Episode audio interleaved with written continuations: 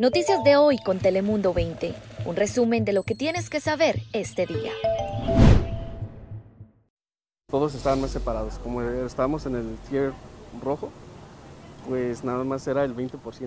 Y ahorita ya subió al 33%, entonces están dejando más gente entrar. Este aficionado de los padres nos cuenta la nueva normalidad para poder apoyar al equipo de los padres de San Diego. Y es que para prevenir contagios, el Departamento de Salud de California recomienda no cantar, gritar ni animar en eventos al aire libre. Este tipo de actividades, según afirmaron los Centros para el Control y Prevención de Enfermedades, todavía representan un riesgo alto de transmisión del coronavirus. Bienvenidos a nuestro noticiero digital de Telemundo 20 Noticias de hoy. Yo soy Lizeth López y en los próximos minutos le resumiremos las informaciones más destacadas destacadas del día. Y continuamos contándoles los resultados de un estudio de la Universidad de California que revela que los latinos entre 20 y 54 años de edad son más propensos a fallecer por complicaciones del coronavirus que los estadounidenses. Desafortunadamente, esas personas han estado pagando por su salud, se, están, se están poniendo en una situación de alto riesgo para poder mantener sus hogares, porque simplemente no, no hemos tenido esas oportunidades económicas que otras comunidades tienen en, aquí en el estado de California. Él es Roberto Alcántar de Chicano Federation, explicando cómo las consecuencias de la pandemia han afectado más a la comunidad latina que a otros. Según este estudio, los migrantes latinos tienen casi 12 veces más probabilidades de fallecer a causa del virus que las personas nacidas en Estados Unidos. Esto se debe principalmente a que estos migrantes desempeñan trabajos esenciales en San Diego. Según autoridades del condado, pues casi el 45% de los fallecimientos por COVID-19 son de la comunidad hispana. Y continuamos con una historia muy dura sobre una familia de migrantes de Honduras que esperan en Tijuana por el asilo político para entrar a Estados Unidos y que además se tuvieron que enfrentar a la posibilidad de perder la custodia de sus siete hijos. Ya ayer llegaron al albergue y ya el DIF ya dijeron de que tenía una denuncia porque yo tenía a mis niños vendiendo dulces. Mis niños no están vendiendo dulces.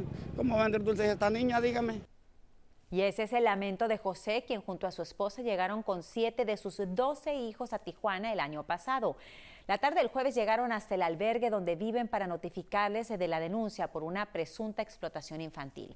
Después de una investigación con esta familia de migrantes para confirmar que se trata de sus hijos, las autoridades les recomendaron no vender más en la línea internacional para evitar problemas. Finalmente pudieron regresar todos juntos al albergue Juventud 2000. Y como saben, cada vez que pues, nos queda menos para las elecciones de Baja California del próximo mes de junio. Ahora, si les pregunto cuánto cuesta en México un kilo de tortilla, seguro que muchos de ustedes tendrían la respuesta correcta. Bien, pues esta sencilla pregunta se la hizo nuestra compañera Marinés Zavala a los candidatos en las elecciones. Algunas respuestas les sorprenderá. Candidata, ¿usted sabe cuánto cuesta un kilo de tortilla? ¿Cuánto cuesta un kilo de tortilla? 17 pesos. Una realidad que dicen los ciudadanos les entristece, pues a ciudadanas en Tijuana como Elizabeth apenas le alcanza para comprar la comida en casa. Económicamente ellos sí pueden sostener esos gastos, pero uno como pueblo, como ciudadano, pues la verdad este está muy difícil.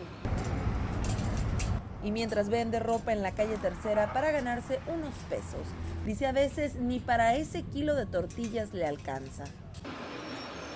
De repente, ¿sabes qué? Si antes compraba un kilo, ahora ya nomás compro medio kilo. Los cuatro candidatos con los que hablamos tenían diferente idea de lo que costaba un kilo de tortillas, pues mientras para Lupita Jones costaba 17 pesos, para el resto era un poco más caro. Alrededor de 20 pesos. Creo que ronda por los 18 pesos ahorita. Aquí en Mexicali están en 22 pesos eh, cuando en, ahora, sí que te pongo el ejemplo que en Guadalajara, en el Estado de México, encuentras el kilo de tortillas en 15 pesos. Aquí lo tenemos en muchos lugares hasta en 22.50, ¿no? Telemundo 20 acudió a dos tortillerías en la colonia Libertad en Tijuana. Ahí el precio fue de 18 pesos en un establecimiento por kilo de tortilla y en un segundo costaba 20 pesos. El estudio de la Procuraduría Federal del Consumidor las coloca en Tijuana a un precio máximo de 20 pesos, gastos que dice Elizabeth son altos para mujeres como ella. Si antes compraba mil pesos de mandado y pues me llevaba todo el carrito de mandado, ahora nomás como la mitad o la cuarta parte, ya todo está bien caro, la verdad. Los candidatos aseguraron tener conocimiento de esta situación y buscar estrategias para frenarlo. Tenemos que detonar el empleo, la gente debe traer dinerito en la bolsa y los empresarios deben tener la certeza que, les permita invertir. Vamos a eh, desaparecer algunos impuestos, vamos a disminuir al 50% otros para facilitar el crecimiento de la inversión y de la generación de empleos pues aseguran la cercanía de Baja California con Estados Unidos afecta en la inflación. Vivimos en zona cara, pegado a, ahora sí que uno de los, de los estados más fuertes de, de Estados Unidos de América. Entonces, eh, sí es muy delicado el tema de que los ciudadanos cada día estén con menos poder adquisitivo para poder llevar los alimentos a su mesa. Y Marina del Pilar dio nuevamente crédito a la administración actual por apoyar en la economía de los baja californianos. Se ha hecho un gran esfuerzo ya por parte del gobierno federal al aumentar el salario mínimo en el estado y eh, al doble la reducción del IVA en la frontera, la reducción del ISR. Hola Lizeth, muy feliz sábado. Hoy arrancamos el día con cielo completamente nublado en la zona costera, pero para esta tarde vamos a disfrutar de temperaturas muy cómodas al interior alrededor de 73 a 75 grados y en la zona costera entre 65 a 68 como la temperatura máxima, mientras que Tijuana disfrutará de un día con cielo soleado por la tarde, temperatura máxima de 21 grados centígrados y mucho calor para el domingo, así que a prepararse para entonces ya que regresarán los vientos de Santa Ana y van a generar condiciones más secas para entonces. Ahora paso contigo, Chris Cabezas, ¿qué nos tienes? ¿Qué tal? ¿Cómo les va? Así es, continuamos con más información y comenzamos con noticias locales porque la policía de San Diego está en busca del autor de un atropellamiento y fuga ocurrido en Mission Valley. Buscan al sospechoso que manejaba el vehículo que atropelló a una mujer de 71 años de edad. La víctima sufrió heridas muy graves y el responsable del impacto huyó del lugar, por lo que se busca un Honda Accord 2003 de color dorado y un testigo dijo que llegó a ver al sospechoso pero le perdió la pista, por lo que las autoridades piden la colaboración ciudadana y ofrecen una recompensa de hasta mil dólares. La víctima sufrió una fractura de fémur y está hospitalizada en estado grave.